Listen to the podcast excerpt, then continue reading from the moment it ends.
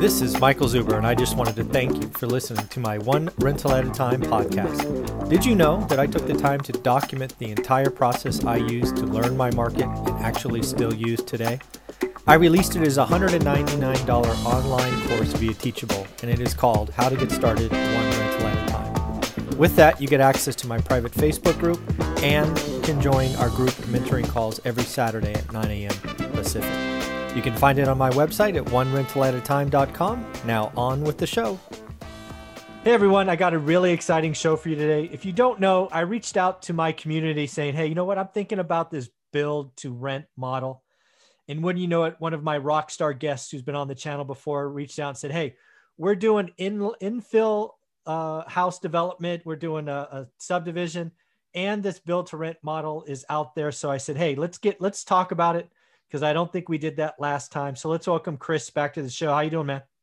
Awesome. Thanks for having me on. Yeah, last time we talked cash flow. That's right. But I have two businesses, so this is the definite other side. Yeah, so part A was cash flow, Chris. Now we're doing new construction, Chris. There we go. Well, Chris, why don't you do me a favor, just introduce the audience, just in case they didn't see episode one, what you do, where you play, and we'll get into new development. Yeah, definitely. So my name's Chris Ontiveros. I'm out of Phoenix, Arizona.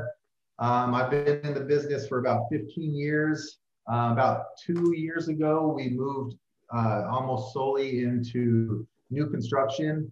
Phoenix is one of the most, it's the most competitive markets in the entire United States. All the gurus live here. Lots of people in the industry here.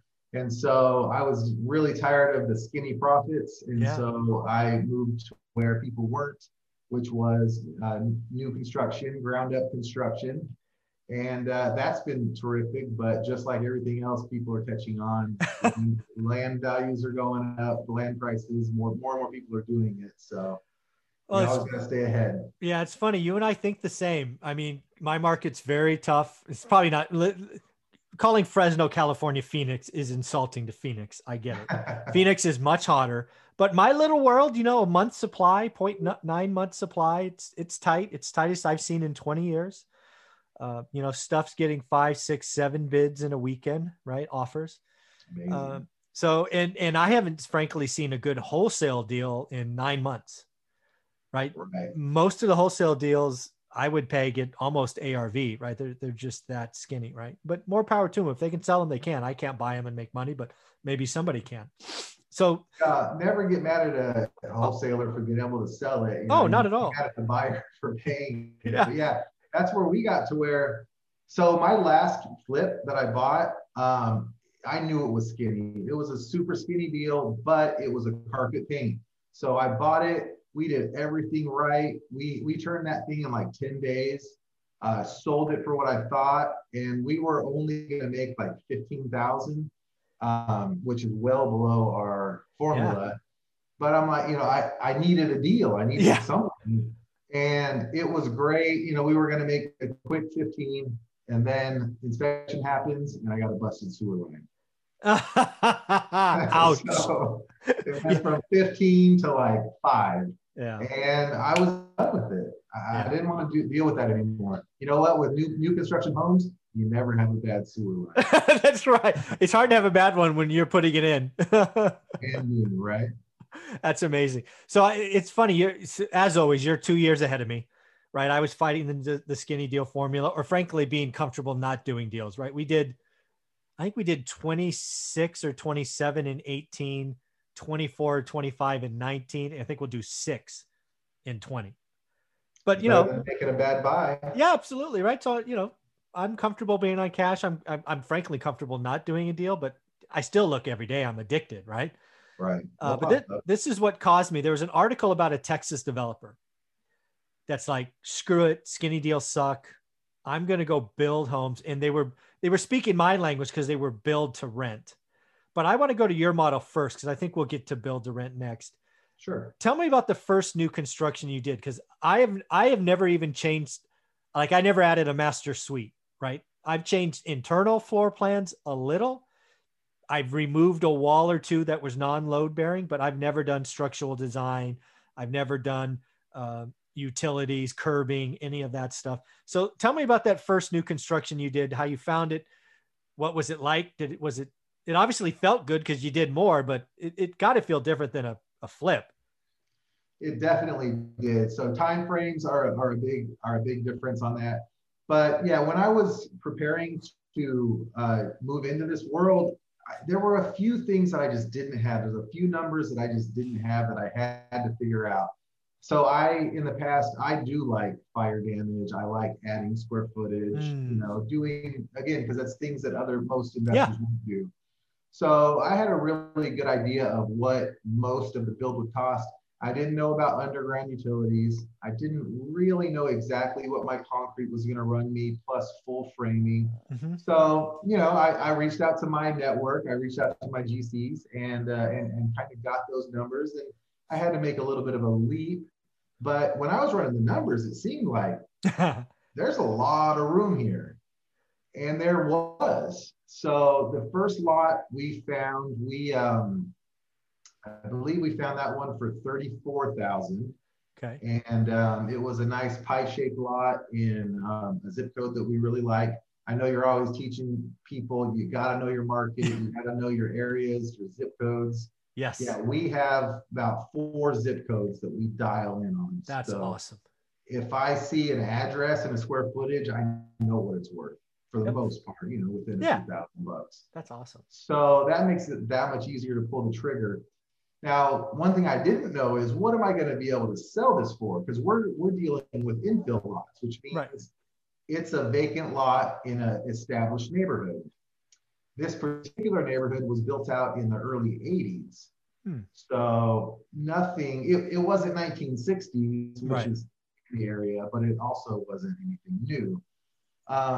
We do have new build communities in that zip code, which helps a lot with comps. Mm. But I knew we were going to be somewhere in the middle.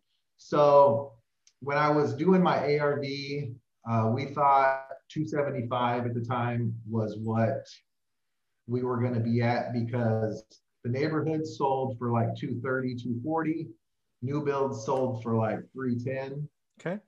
And so that's where we thought, we're pretty sure we're going to be able to get more, and we needed to make the numbers work, but we knew we weren't going to get as much as something in a brand new community. Okay. So yeah, 34,000. We sold it to ourselves, which we do this a lot because you don't want to wait a year to profit. So we always try to take profits ahead of time if we can. Okay. So we got it under contract for 34. We sold it to ourselves for 45, which was well within our budget. Yep. Pulled 11 up front, and then the work began. Very cool. So I just want to walk through this soup to nuts when you finally exit. So when you locked it up for 34, give me was it like April of 18, or what month was it roughly? Oh, I could have had these numbers for you. Yeah, this was. Well, I don't know. I don't remember the exact date, but let's just start with that, and then we'll go with the time from there. Fine. That's good. So let's just call it July 2018. Okay. So July, so just call it summer 18. Summer 18. You lock it up for 34. You have your rough estimates, but you've now jumped in, right? You own a pie-shaped lot now. Right. What does one do next? I have no idea.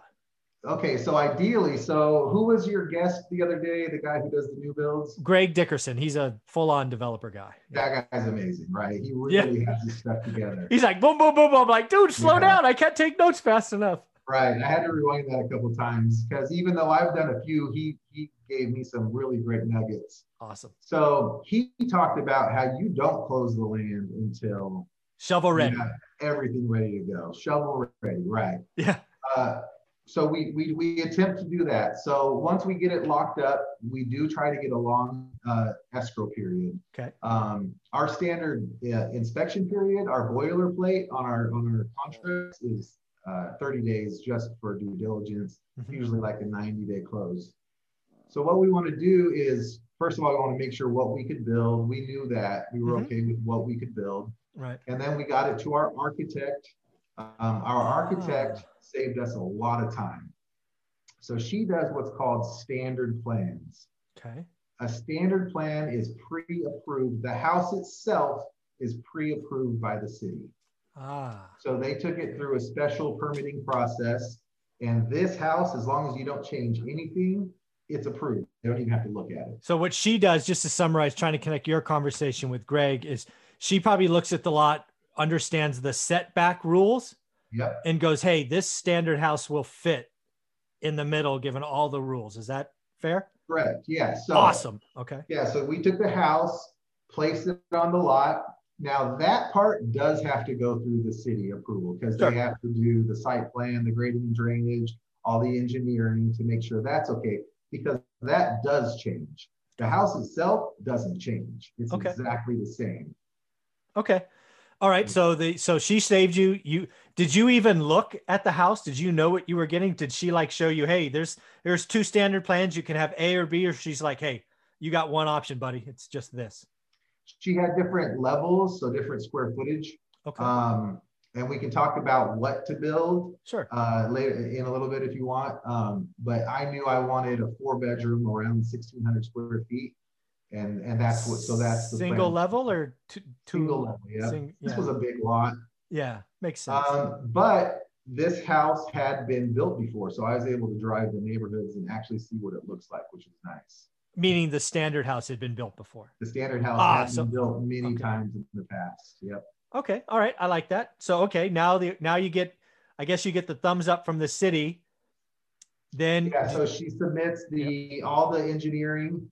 The property itself doesn't have to be approved. Okay. At that time, this was pre-COVID, so I believe they turned that in probably 45 days or so. All right, so you're probably exiting summer at this point. Yeah, so now from July, we're probably into September now. Yep. And now we have our plans and permits, so now we can break ground. All right. And part of that was, so a couple things is, do you have utilities? Mm-hmm. We had to order a new water service. Okay. This particular one went in the alley. And then we had two options on, actually, no, not on this one we didn't. The sewer, so the water was in the back, the sewer was in the front. Hmm. And so we had to pay a bond to say that we're going to fix the blacktop. Okay. So we dug into that. There was no, one thing that will really add to the cost is if you have to shut down the street to cut into the street to tap. We were in a regular neighborhood, so that wasn't an issue. Okay. You just put cones around it or something? Yeah, like we're doing two apartments and they're both on a major road. Oh. So we think it's probably going to be around $25,000 to shut it down for a couple of days. All right. Note to self. Got it. Okay. Oh, right. So if it's a single family house, mm-hmm, that's going to blow your budget. Yeah. These are larger apartments. They're worth millions. So 25 is not much. Okay. But yeah, that could really kill a budget. So you got to figure out your utilities. Yeah. Cool. Okay. All right. And now how, so now you get the, you get is first you just level the lot and put in concrete. Is that kind of foundation, I guess, is first? Yeah, so we had, so step one was clear the lot. There was a bunch of bushes on it. Yeah. Step two happens a lot is you got to bring in a bunch of dirt because they set a pin. So the surveyor marks the corners and then they set the pin for the level of the house, which is very important. If your pin's off, they'll come look, and they're not going to do it after concrete. They're going to come do it when the house is almost done. If they're off, you're going to have to tear that house down. Not good. So yeah, you got to make sure your pin's right. And it can be as simple as the neighborhood kids coming and messing with it and knocking it down a few inches. Like, so you want to definitely have your lot fenced off. You don't want anybody messing with that pin, huh? Right. Oh, I so yeah, so we cleared the lot. We bring in a bunch of dirt to raise the pad level, and then they're the underground plumbing. So they pop up the all the underground plumbing, and then they set the forms for the concrete, and then that's your first inspection. They're going to come do inspect the forms, make sure all your pipes are wired correctly, and make sure you have an UFER cable for your electric. A lot of little things like that. Okay. All right, and these are we're talking quick here, but these are week-long things, I'm guessing. It's not like 8-hour jobs? Yeah, that probably takes about a week to get to that first inspection. Okay. And then you, then somebody else comes in and starts basically doing the outer shell, I'm guessing? Yeah, so once you have that, they come in and pour the foundation. Mm-hmm. You're supposed to let concrete cure for 2 weeks. Nobody does that. We let it go over the weekend for the most part, 3 or 4 days. And by then you want to have ordered, 6 weeks before you needed to order the lumber package. Yeah. So that's sitting there ready to go along with the trusses. Yeah. So they frame it right up and get the exterior shell. You want to put the roof on, and then that's called a dry out. So okay. You're drying out the inside. You have your walls. You're going to do all that. So yeah, you're going to have a few framing inspections. Yeah. You're going to have a shear wall inspection. That's where you start putting in your exterior windows, your doors, your garage. The garage door can wait, but yeah. So you're doing all that. So now you're probably into this couple of months. So now framing is another week to 2 weeks. Yeah. Oh, really? So okay. You're probably in it for a month. All right. A little faster than I thought. Get to utilities. Okay. Wow. So what I'm really hearing is there's a lot more involved, rightly so, with new development from scratch, even infill lots, than a flip, right? Yeah. Your longest flip normally would be what, 3 months if you're adding square footage? Right. Yeah. Yeah.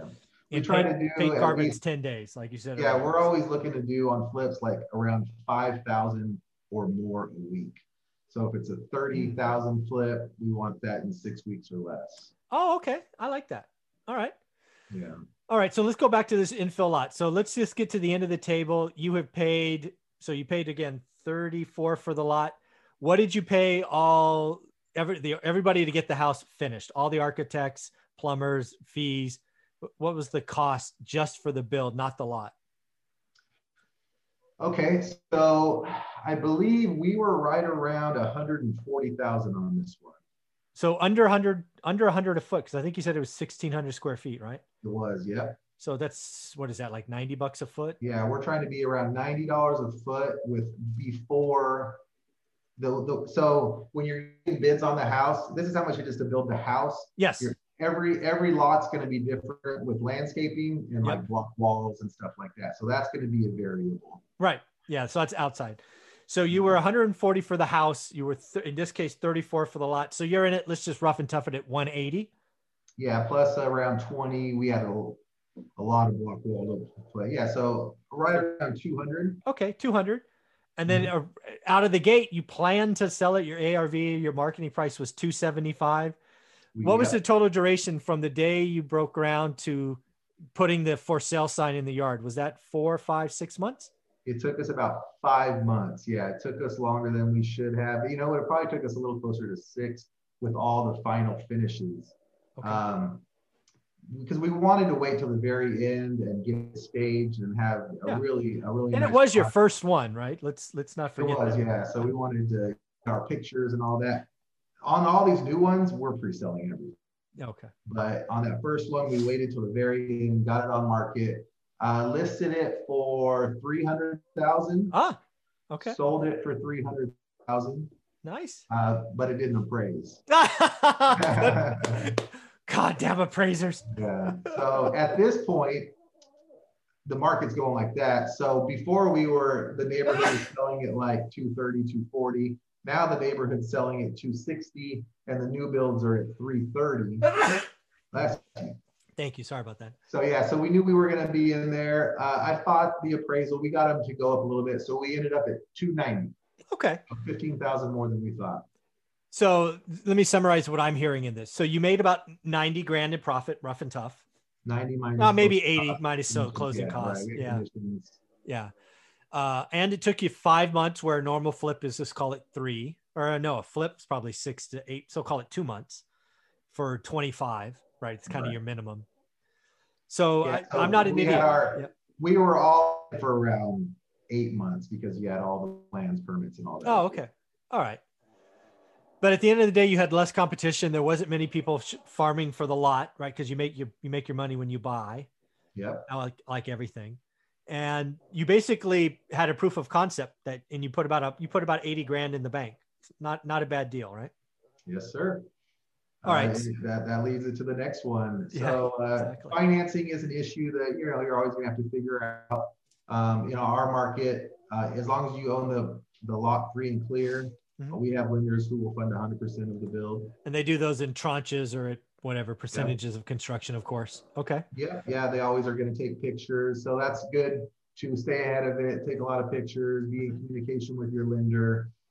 Draws. You don't want your GC waiting for draws. So you always have to stay ahead of that. Yeah. Okay. So this was good. Did you do this at the time you did this first one? Was it the only new build you had? You were still doing flips on the side?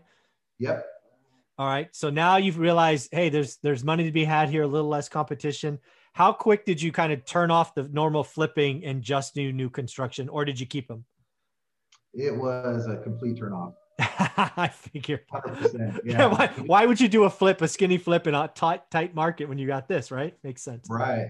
I mean, our formula shoots for a 20% profit margin, but we are seeing 22 to 30% profit margins on most of our new builds. Just so I'm clear, that was back in 18 and 19 or today? Both. Oh, wow. We're still seeing really good returns.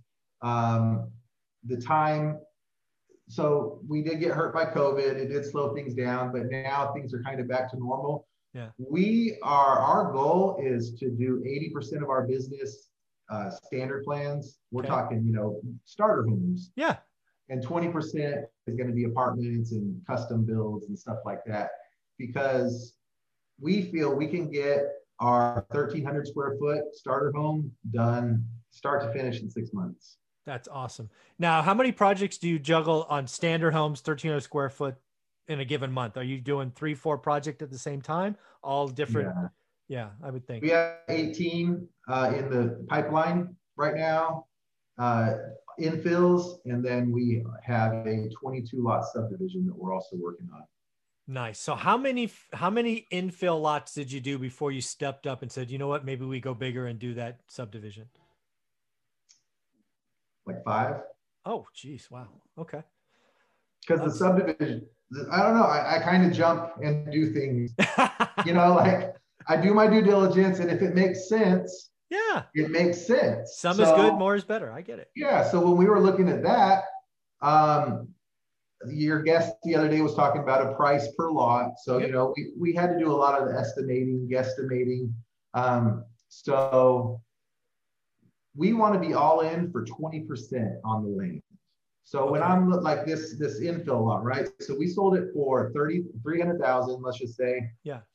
We want to be all in on the land, which includes bringing utilities. Yep. For $60,000 or less. Okay. 20% of ARV. Makes sense. That's why we want to buy it for the 40 to 50 range, so we can put 10 into it, right? Okay.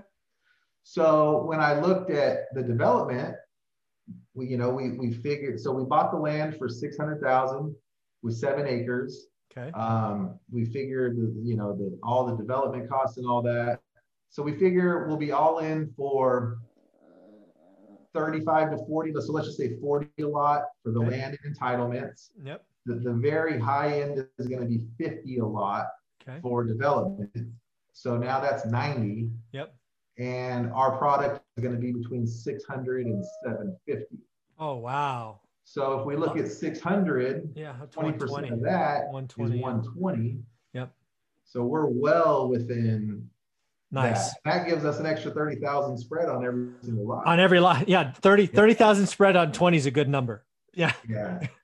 So definitely, you want to be in for much less than 20% if you're going to go through all the work of a subdivision, because very cool. We could get stuck with that. I mean, there's a lot of builders in 05, 06, 07 that. Yeah, there was a lot of finished lots there for a while. Yes. Yeah, very, very cool. So, hey, so I'm curious now, you're looking at a subdivision. That sounds like it's owner-occupied given the price point, 600 to 750. It is, it is. I would think so. But I'm curious, knowing what you know now about a subdivision, what do you think about the idea of doing a subdivision build to rent? I.e., you're probably building more standard homes like you were doing in the beginning. You're probably... Mm-hmm. You're actually probably less space, right? Because again, it's bedrooms, bath, parking. You don't need, a bonus room and all these other things and a rental. Right. I mean, have you ever looked at that model or heard of other people doing them maybe in Phoenix? Just curious. Yes, there is, oh, what's his name? Tom, there's a Tom something, and he does this. This is what he does in Build to Rent. Okay. And I believe they hold everything. I believe they build and refi. Okay. Single family communities. I think it's an amazing strategy because people are moving away from home ownership. Yeah. You know, millennials and the newer people who are coming up who are buying houses, they don't want to own. They want to rent. They want to be agile. They want to be able to move. Yeah. And that's great for us. So I've been approached by 2 or 3 hedge funds who want to do this. They want us to do that with them. Wow. The only reason we haven't is because we can get such a great price retail right now. Oh yeah, the market today, the vacant Phoenix is nuts. Yeah, they want to buy on a 5 to a 6 cap, and the prices we can sell and they sell immediately is not, you know, we would have to seriously take a hit. Yeah. So at this point, as developers, it doesn't make sense. But as the market softens, that's certainly something we're looking for, and not even just to sell. That's something we would look to buy and hold 100%. Yeah, because there's just something there. So I got to figure it out. I think I'm going to do the same thing you did. I'm going to try an infill lot, and I might even go one step before that. In California, they just passed ADUs. So if you have a quarter-acre lot, you can add an ADU. Nice. I think that might be the first thing I do. They have the same idea, standard ADUs based on square footage and all that. I think I'll do that once because it's the same idea, right? Still lumber, still electricity, still plumbing. I mean, I'm still going to get a feel. Then I'll do the infill lot, and then I'll see where it goes from there. I just think that's the right idea. Yeah. It's funny. You talk about ADUs. Phoenix has gone away from that. Phoenix has banned ADUs. Interesting. If you're building new, you cannot build like a mother-in-law suite because they don't want Airbnbs in the city. There you go. California, it's about not having enough units because it's too hard to build here. So they're like, hey, give them an ADU. Shut them up. That's Portland too. Portland is a big proponent. That's where a lot of... what's it called? The not manufactured, but modular. Yeah, modular is huge up in Portland because they'll just deliver the tiny little ADU. They'll drop it on your lot. You're done. Yeah, it's like here's how you put it together. Yeah, so that's definitely, we're looking towards modular. It's not very popular here in the Southwest. If you go back east, they're just making a killing. Yeah. So imagine that, Michael. Imagine you're doing all the development work on the lot and plans, permits, development, all that. And while that's happening, the house is being built. Yeah, I know. As soon as you're ready, they drop it. Like, mind blown on that one. So it works well for mobile homes out here. Yeah. But we're capped on price, so we don't really want to get into that market. We want to be able to very, very cool, Chris. Well, I appreciate your advice. I'm going to be staying in touch, probably asking you a bunch of questions, and good luck on your subdivision, man. Thank you. Appreciate it. All right. Thanks for the time. Take care.